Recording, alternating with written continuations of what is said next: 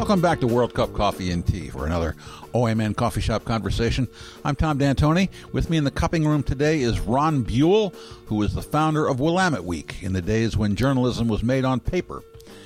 He has a unique perspective on the history of journalism in Oregon and of the current state of it because he has seen it all and participated. And if you're wondering where the music angle is, there isn't one.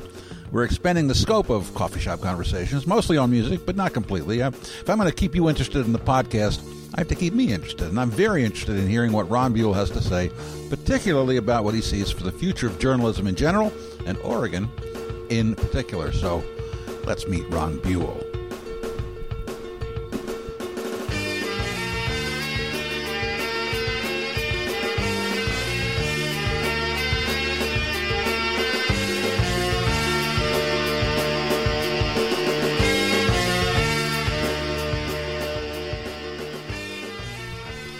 Well, Ron, welcome to the cupping room here at World Cup Coffee and Tea. Thank you. Thank you for inviting me. Uh, Northwest eighteenth and Gleason, our home for Coffee Shop Conversations, and happy to have it. Um, uh, I, I'm glad that you're here because I've been wanting to sort of expand the scope of Coffee Shop Conversations because, uh, uh, you know, we've done one hundred thirty-three, one hundred thirty-four of them, and they've all been about music, about music. Now, I do want to ask you a little bit later about uh, building a, a staff of music writers when when when, when we get to it. But um, why don't you, you are the, you were the founder of Willamette Week? Yes, a long time ago, nineteen seventy-three and seventy-four. Uh, we spent a year putting it together and started in. in and the first issue was November of uh, nineteen seventy-four. Were you the editor or the publisher or both? Both. Oh boy. All right. Now, Willamette Week was sort of the second tier after the hippie underground papers, right? Um, yes, it was uh, part of a, a series uh, nationwide of news weeklies. Mm-hmm. Uh, the Seattle uh, Weekly uh, that David Brewster started mm-hmm. uh, came just slightly after we started, and uh, uh, David.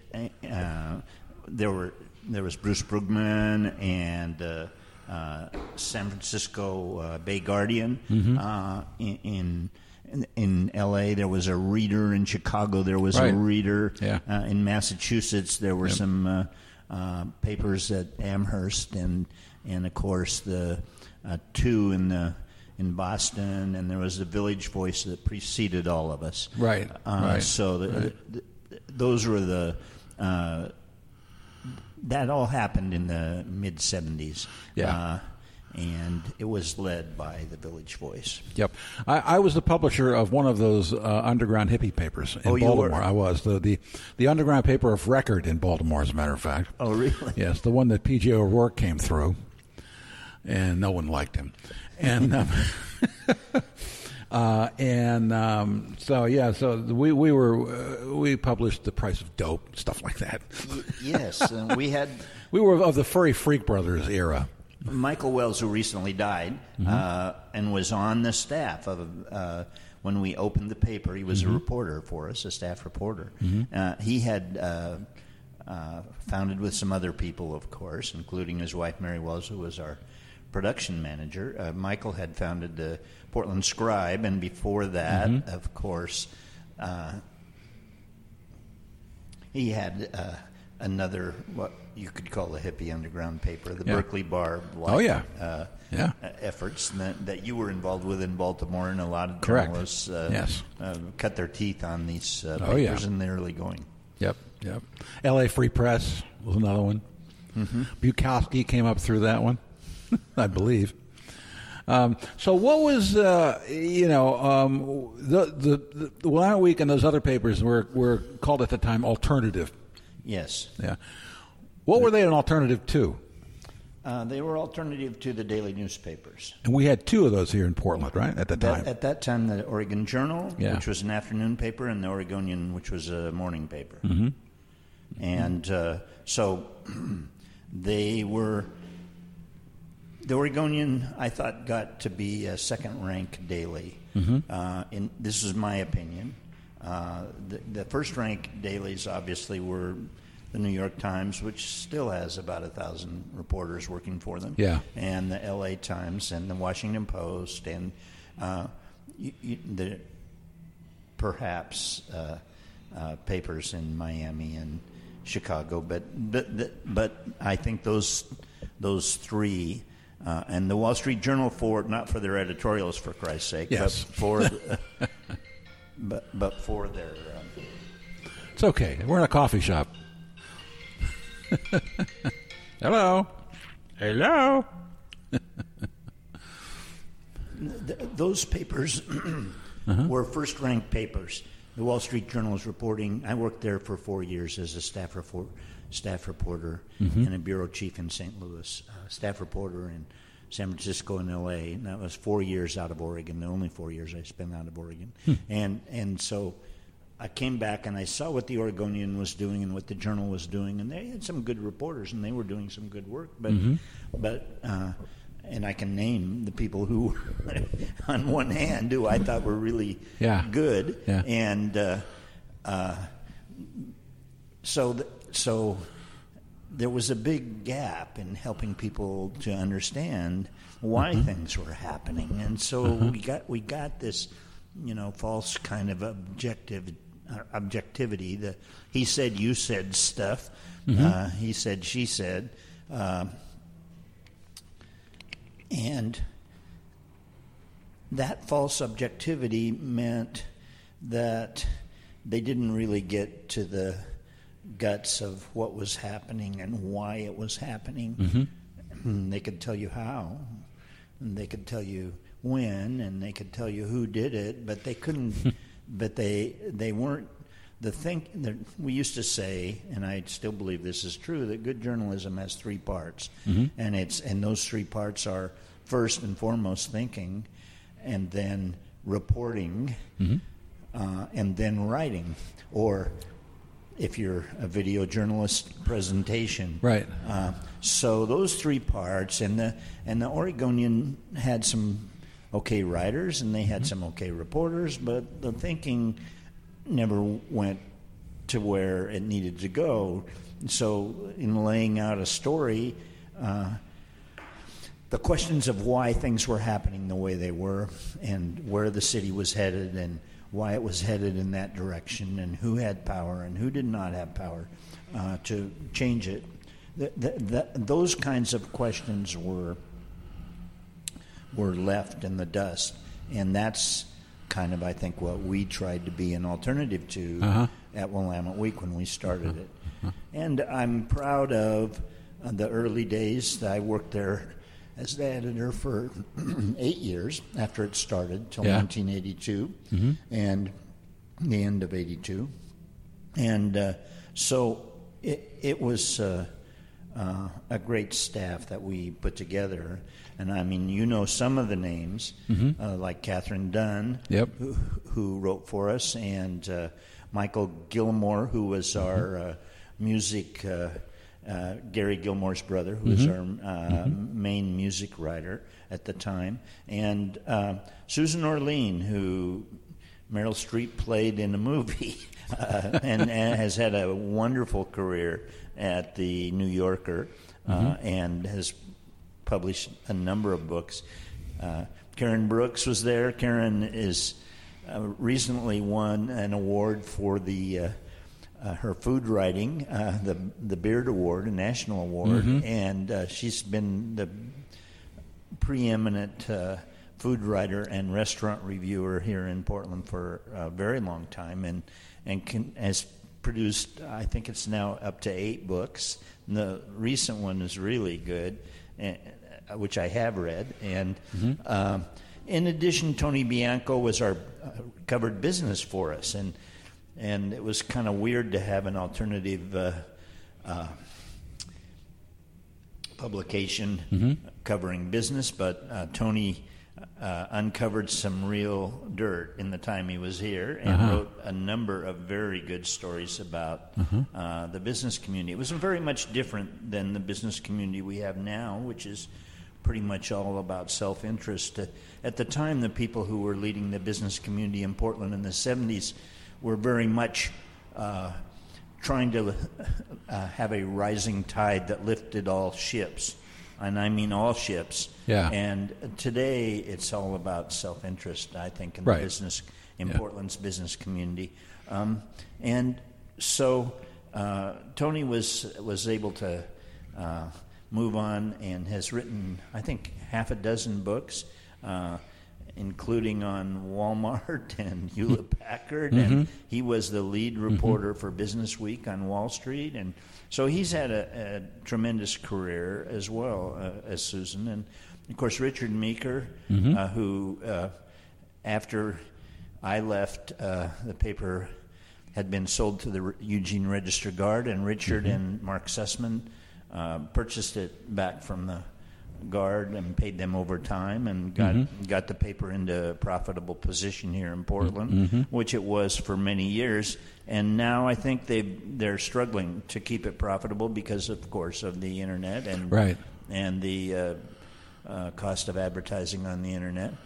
So uh, I, I'm really proud of Phil Kiesling and and uh, Peter Sistrom and mm-hmm. uh, some of the other people who worked on that early staff and went on to have uh, uh, great careers. In Phil's case, and was the Secretary of State and leading yeah. vote getter for like, yeah.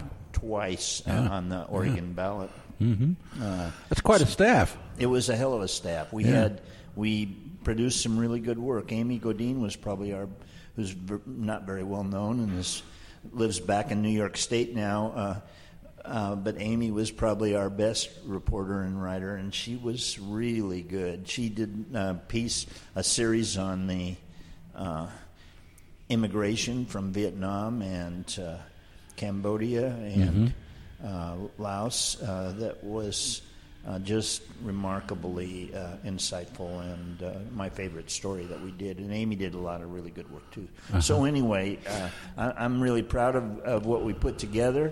Um, And uh, watching journalism, it's in Portland, and you have been involved in it because you're you're, you're doing Oregon Music News. And I wrote, and I wrote all those years for the Oregonian.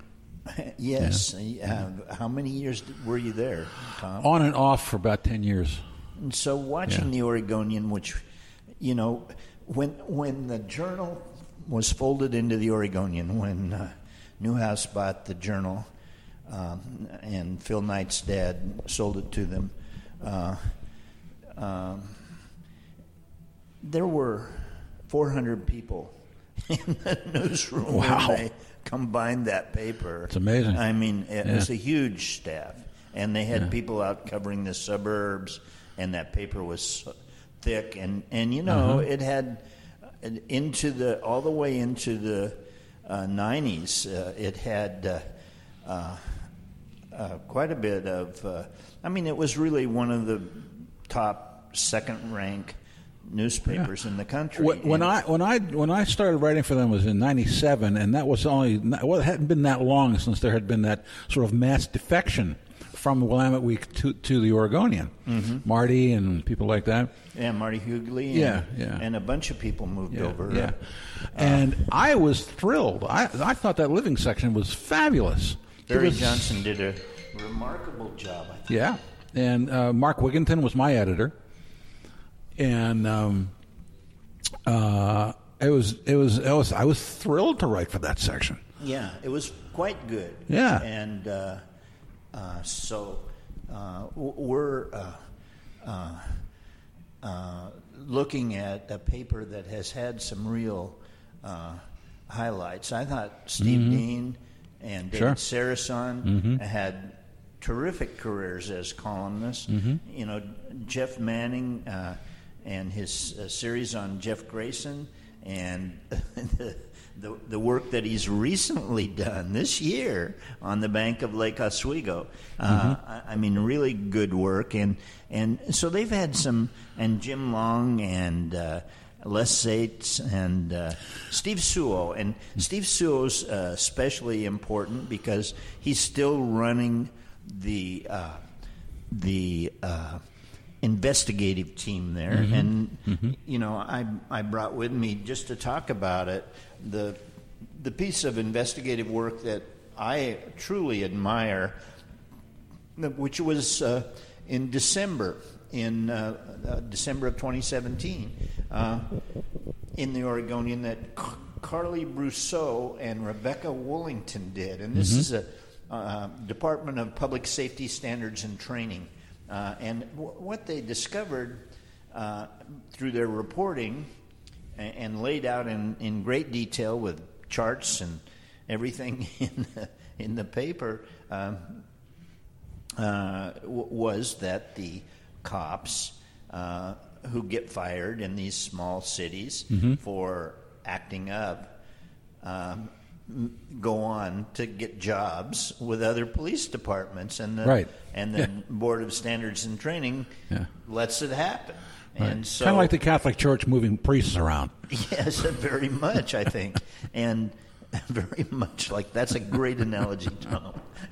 And so, so uh, I thought they uncovered a real hornet's nest there, and uh, and hopefully their work, uh, like Steve's work on uh, methamphetamines, mm-hmm. uh, which was nominated for his series, his long series, uh, a lot of work over several years uh, at the Oregonian on on meth. Mm-hmm. Uh, And that was nominated for a Pulitzer Prize, and I thought should have won it. I mean, Steve knows what he's doing, and it's obvious from uh, this this recent piece. The problem is you get people working on these pieces, and this one, they say, took two years. How long is that piece, do you think? Oh, it's probably uh, half a dozen pages of the paper, um, and... Uh, More than three thousand, more than five thousand? Oh, yeah, over yeah. five thousand words. Yeah. And yeah. Uh, charts and graphs and yeah. the whole nine yards. And mm-hmm. and uh, so... That's uh, really unusual. It's very unusual. Very unusual. And, but his investigative team uh, is on top of it. The problem is that it stands out like a sore thumb in that Yes, paper. yes. Uh, I, I, I yes. mean, there, yeah. there, you cannot figure out why things are happening the way they are mm-hmm. in transportation, mm-hmm. in the state legislature, in the uh, uh, city hall. Uh, I, I mean, it's this piece of investigative work is really good, and there are people still at the Oregonian, including the editor, who know what the heck they're doing. Mm-hmm. But uh, you know, they they they they've. What happened is that under uh, uh, Chris Anderson uh, and Eric Lukens, the mm-hmm. the paper uh, laid off a bunch of the senior journalists and uh, hired these young people who they want to write for the internet. Yeah, and it's all about clickbait and correct and uh, correct. rewriting yeah. uh, public relation releases. Right, and uh, so it's. It's really fallen uh, a long, long ways, and so I remember when I when I was when I first started, first started writing for them, three thousand words was nothing. Yeah. I wrote a three thousand word story for the Sunday the Sunday Living section on an all night bingo parlor. Oh, I remember that story. One of my favorites. Yes, that should have been a favorite. And and uh, uh, I'm I'm. Uh, uh, I mean, the whole, the news hole was tiny because of the absence of advertising. Yeah, and and the advertising uh, is is basically carried around the holidays. In, in uh, I mean, Fred Meyer's by far and away their largest mm-hmm. Uh, mm-hmm.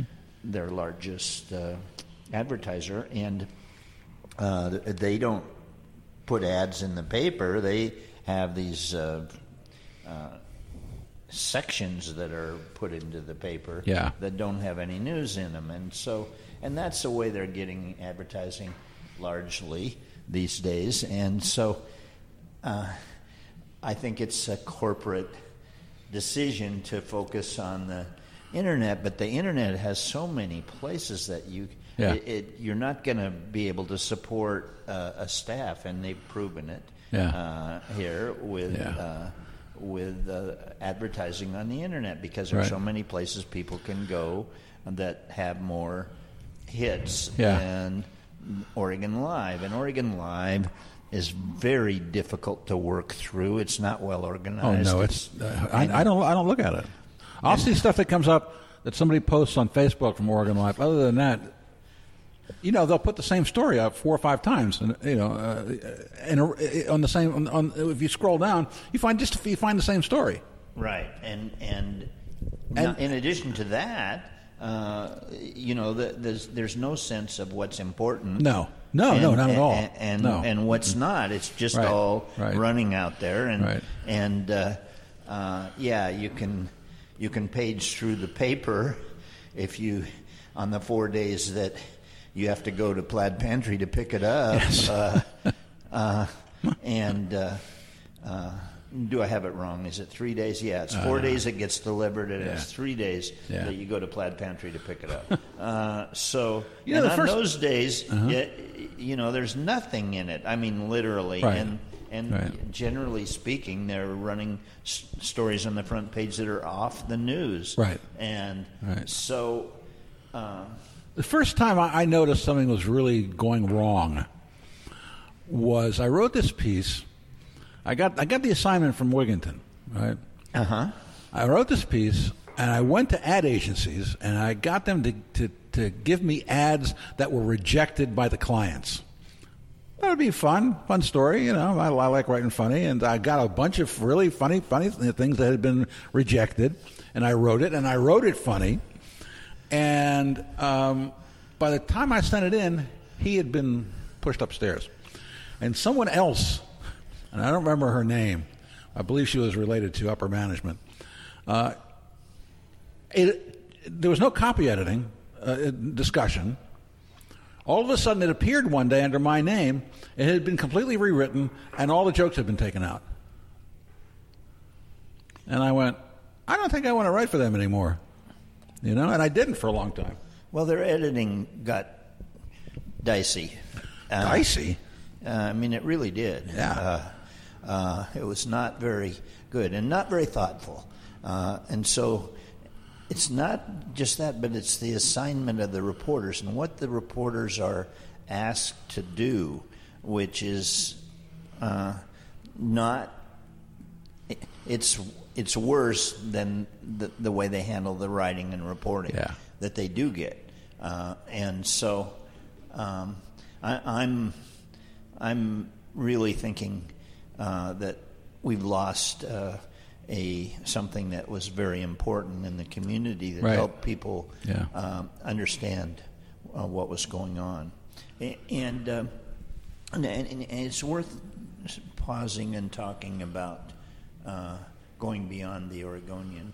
Uh, although I want to mention the editorial pages, I was hopeful that uh, uh, when uh, when uh, Eric Lukens left as the editorial page editor and went over to Bend after they fired uh, Anderson.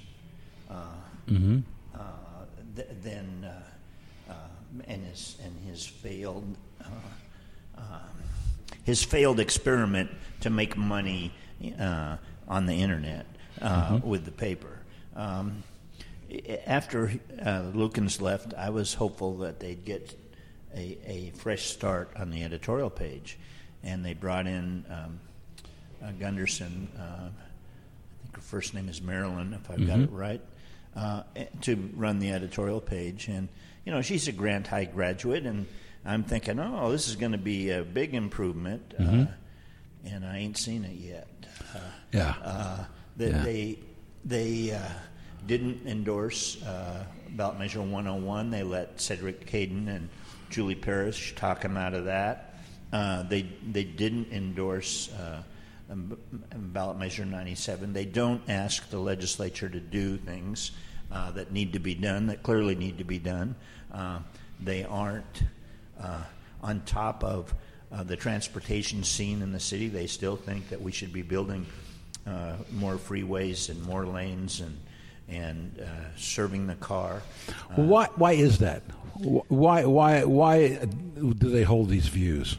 Well, that's a good question. And the reason the answer is that they think that it helps them keep Fred Meyer in the in the paper, and it helps really? them with the other uh, advertisers that they have, the retailers, uh, whether it's Safeway or or Bimart or whoever it might be. Uh, that I, you know, Anderson, when he was here as the publisher, was extremely. Uh, uh, they wrote forty, over forty editorials on behalf of the Columbia River Crossing, and Anderson was an active member of the Portland Business Alliance. Yeah, a- and uh, uh, I, I mean, I just.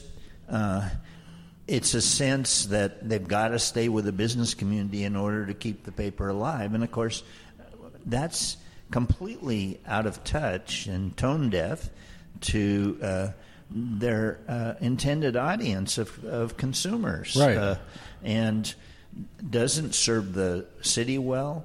And uh, I, I just uh, uh, I just am terribly frustrated by the fact that the change hasn't meant a uh, somebody who's sitting there thinking about uh, what uh, the city needs to happen in order to yeah. be a, a great city. Yeah. I'm, I'm not saying we haven't been a great city in the past, but if you look around now, I, I'm I'm I'm searching for world-class uh, yeah. items. I loved uh, Rachel Monahan's. Uh, work on journalism in the Willamette Week recently, in which she went uh, to the uh, to the uh, uh, other cities that have been doing a good job in housing, uh, and uh, you know we've got a real crisis here uh, of the absence of affordable housing, and uh,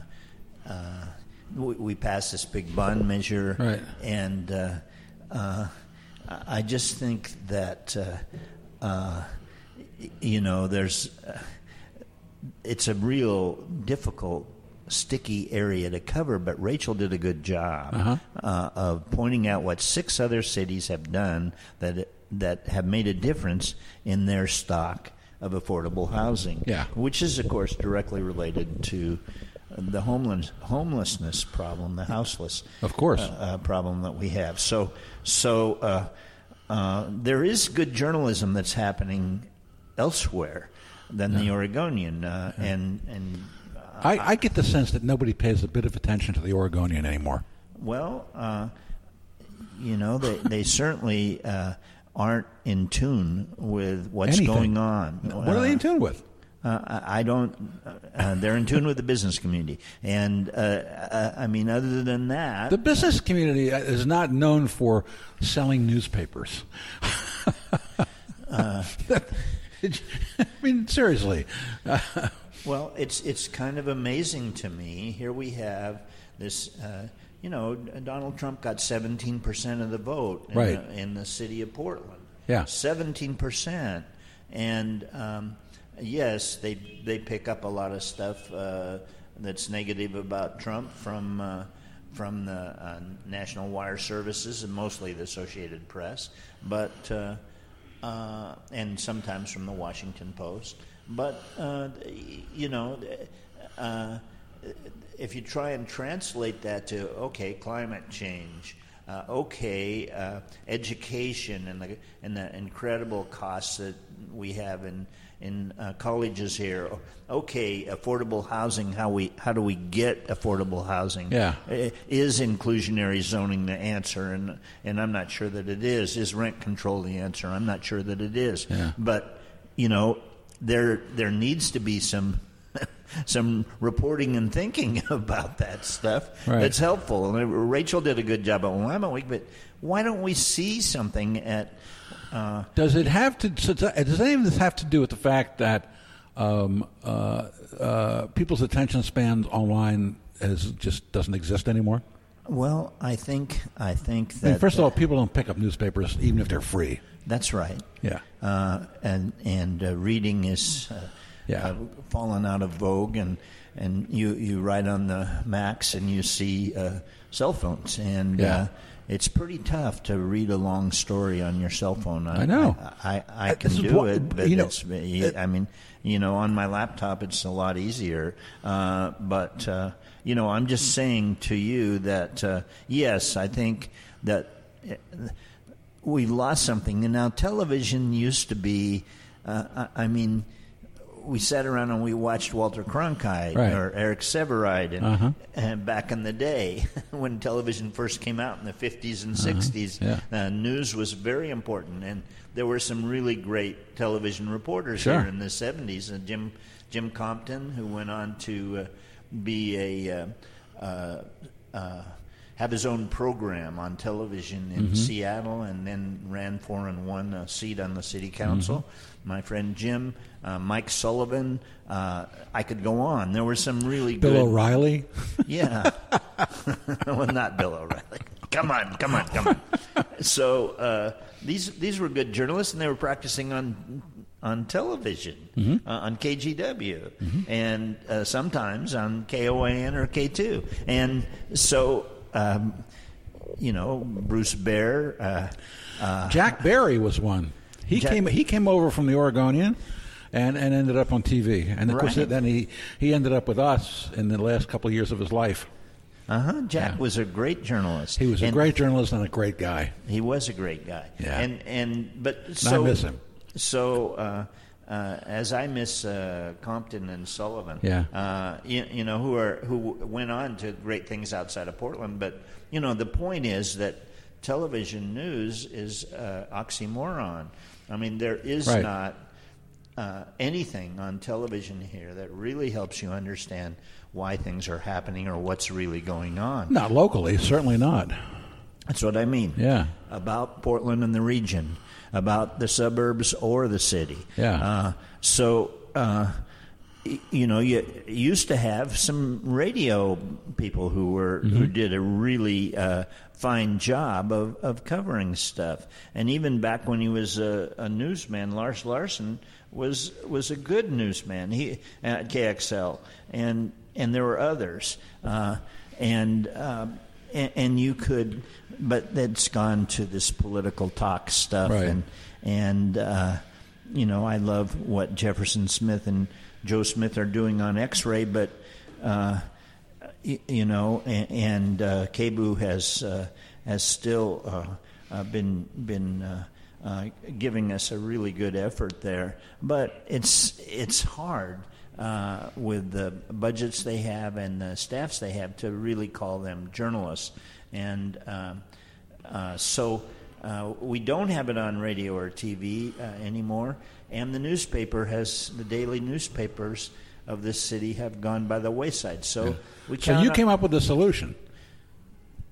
Well, uh, what I think we need to do is have a nonprofit news service yeah. on the internet and mm-hmm. uh, get time on cable news and get time on um, the radio uh, mm-hmm. and uh, even... Uh, work with uh, the Tribune and Willamette Week, and maybe even the Oregonian and O P B, mm-hmm. uh, to put together a newsroom that is old-fashioned enough to care about uh, the city and mm-hmm. and the community we have here and how it really works, and uh, help us piece through it. And I think that's what we need. Mm-hmm. We need that in, in Portland. And I should mention uh, my old paper, Willamette Week, which I haven't been at for a long time, um, you know, over thirty years now.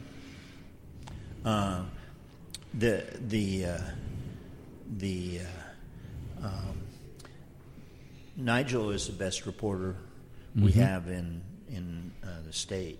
Mm-hmm. I mean, he's really a great, great reporter, and he won the Pulitzer uh, uh, for Willamette Week. Uh, and but you know, it, the Scotch journalism stuff yeah. that is being practiced at Willamette Week now has really upset me. And oh yeah, uh, I, there's that one guy. He wrote that piece about um, um, the, the Christmas lights. Uh, what's that street? Uh, Peacock, Peacock, Peacock Lane, Peacock. and, and uh, you know, you know and, I, and all of his pieces are like that. They're just well, clickbait. Uh, the uh, uh, my, my, their coverage of politics, uh, they they can find bad stuff out about uh, Eileen Br- uh, uh, Brady and and Jefferson Smith. Uh-huh. Uh, and uh, print the bad stuff. But what about what Charlie Hales and his personal background? They supported Charlie. They didn't run. You know, they'll say, oh, well, we, we did this thing about his voting in mm-hmm. Washington. But, I mean, they didn't really get after him. And, you, you know, I, I I read their political stuff closely because I'm still yeah. uh, caring about what happens in Portland politics and regional politics and statewide politics. And, you know, they, they Zussman lacks judgment, and and uh, they don't they get it right about half the time. Mm-hmm. Uh, and uh, I give you ballot measure ninety-seven recently as an example of, of getting it wrong. I, I, I gave you the mayor's race in twenty twelve. I could go on and on and on. Mm-hmm. And these stories about uh, that are great fun to read uh, uh, about uh, Jordan Schnitzer or Terry Bean or mm-hmm. uh, I mean, I, I, I'm not sure what the value is uh, of those of those of coming after these uh, private citizens in the way they they have done. Uh, I'm not sure that that's a good use of reporting resources, and it doesn't really. Uh, I mean, we all. Uh, if if you're if you're like Jeff Manning and you've just covered the bank of Lake Oswego, where local people lost over, you know, millions and millions, tens of millions of dollars. That's one thing, but mm-hmm.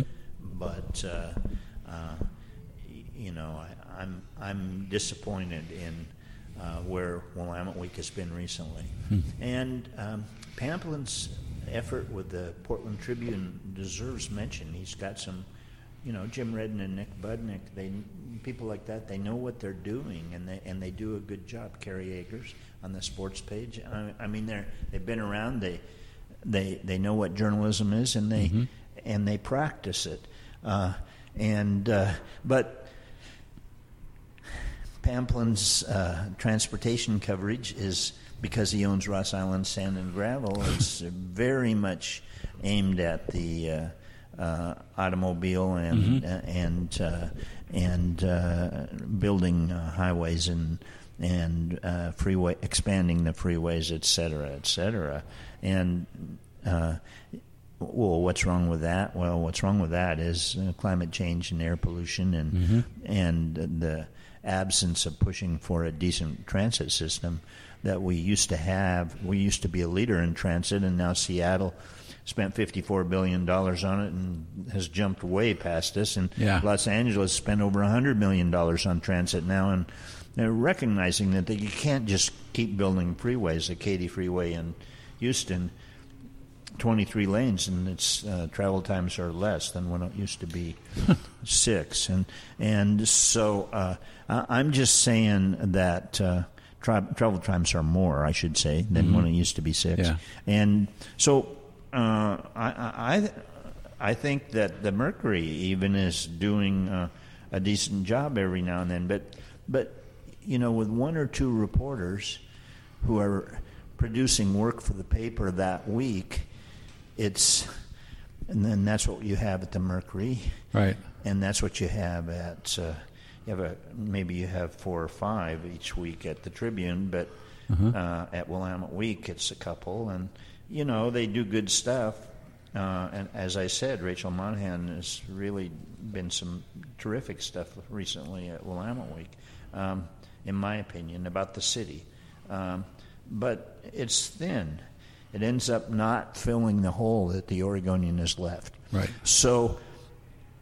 Uh, Taking it over to the arts, uh, just for a minute, uh, you know, Barry Johnson does a uh, what, in my opinion, is a really good job on. Yep. Uh, Barry used to work at Willamette Week. He, mm-hmm. he created what we called Fresh Weekly at the time, and uh, and then he went to the Oregonian, did a good job there, and now his uh, uh, Oregon Arts Watch is, mm-hmm. uh, I think, doing a fine job of covering dance and and uh, graphic arts and. And, uh, one of his star reporters is is a former Oregon Music News reporter. Who's that? Krista McIntyre. Oh, yeah, yeah, yeah. Well, he's got a good group of people who are writing for him now. Yeah. And it's worth uh, going out there on the Internet. And, you know, I, I got to say Diane Lund um, mm-hmm. with uh, her health care coverage, the Lund report. Uh, I mean, she's got a couple people working for her that know what they're doing in the health care field, and that's a very important uh, piece of coverage. Mm-hmm. And and they just, it's sitting out there by itself. It deserves more attention. And so I think the internet is um, is where it's at for the future, uh, and it enables you to put so much material out there. Yeah.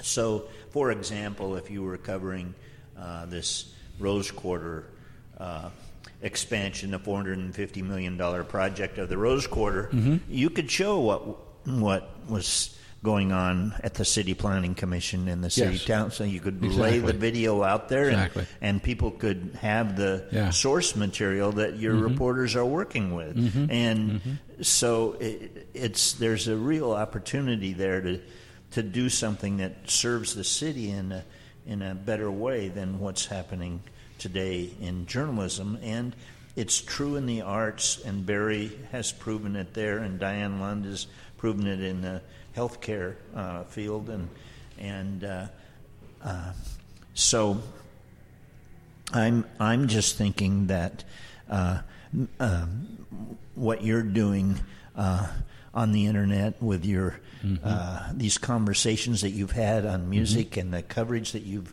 uh, offered uh, it it it needs to be part of something larger. I agree, and. and uh, Uh, and and the same way with Barry and Diane's work, mm-hmm. Uh, mm-hmm. I I've watched as people try to do stuff on the internet here uh, that stands alone, and I think that it there needs to be uh, a, a cable news channel. We're waiting for you, Ron.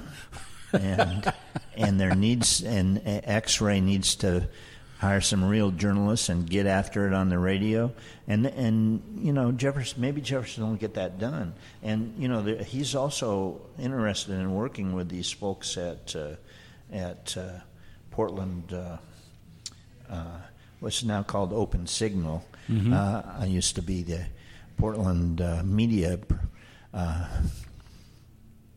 and it's uh, the it's being done with the money that the. that uh, Comcast uh, gives us uh, mm-hmm. for getting the cable uh, uh, stuff here in, in the business here in Portland. And and uh, that, uh, if you could get a news channel going there, uh, I mean, Bruce Broussard does some interesting stuff mm-hmm. with his Voters Digest there. And so, you know, I'm I'm feeling like, uh, like uh, there's a... Uh, some opportunity uh, and and hoping that people will get after it. Well, you're still getting after it. I'm still trying. Yeah. Uh, so we get some dough, uh, and I've identified some people who who want to make this happen, and mm-hmm. I'm hoping in the next year or two we can we can uh, uh, begin to really mm-hmm. operate something with a, you know what what you need as a minimum starting point, in my opinion, is twenty-four people yeah. who can uh, cover the city and the region and the state legislature and work with um, the uh, uh,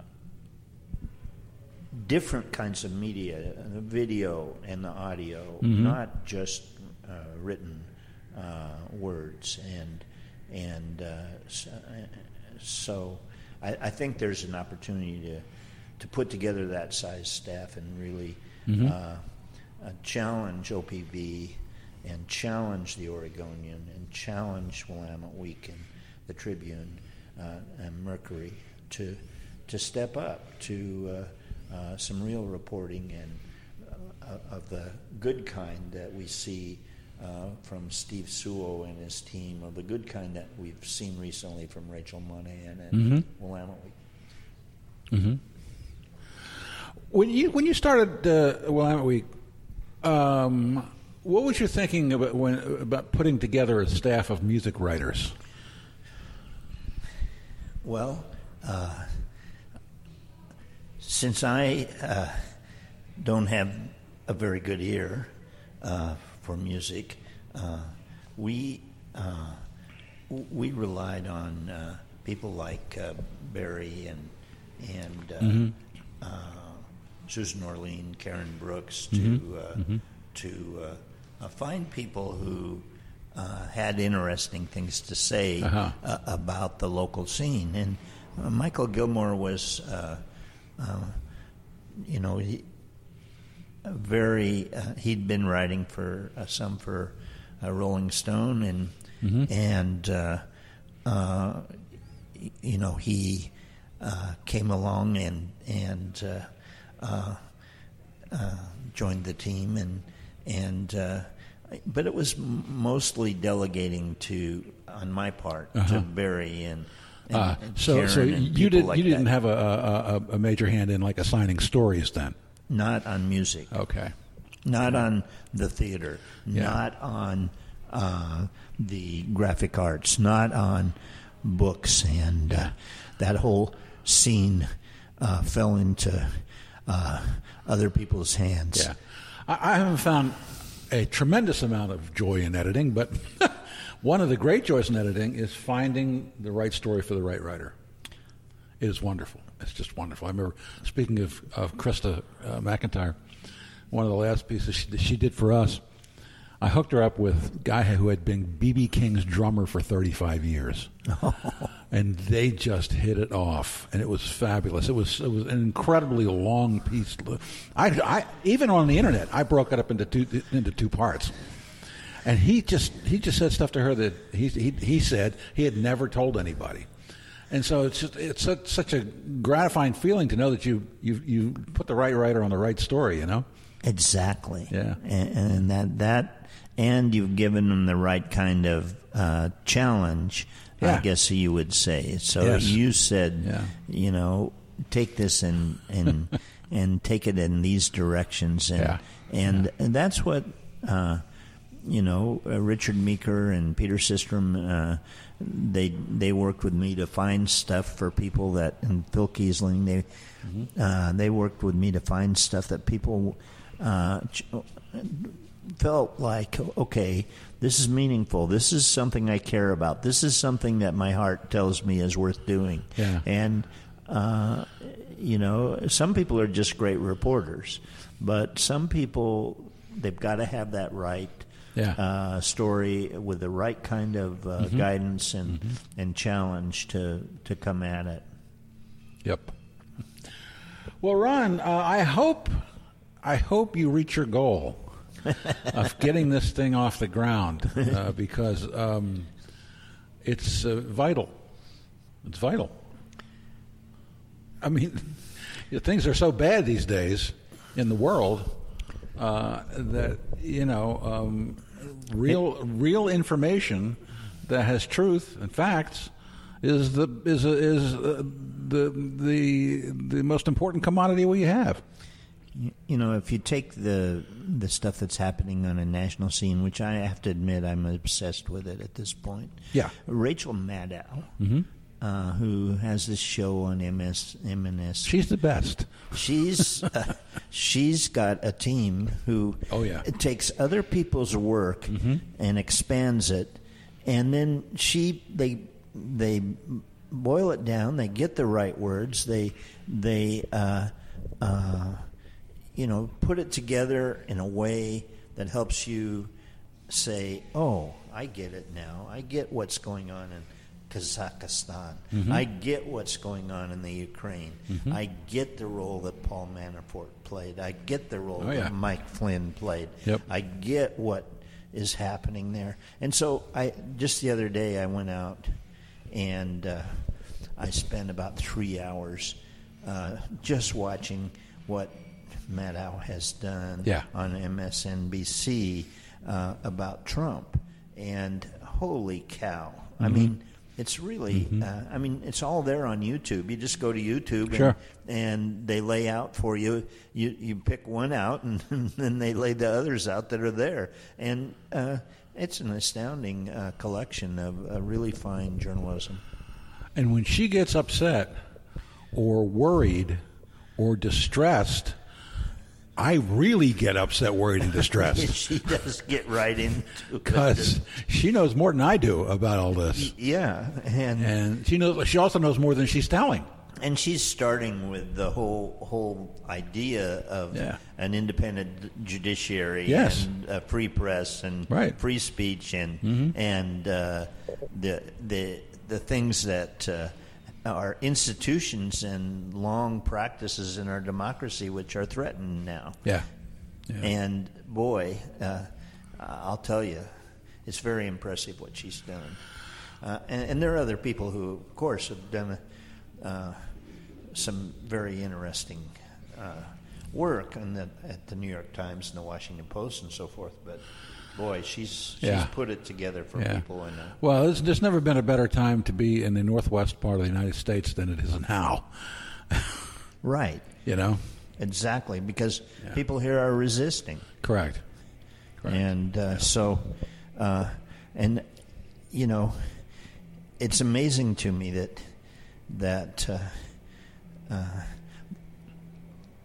what what's going on in local journalism isn't getting the the theme, the right. sense, the right. tone of what's happening in journalism nationally, and picking it up and running with it in a yeah. in a local way.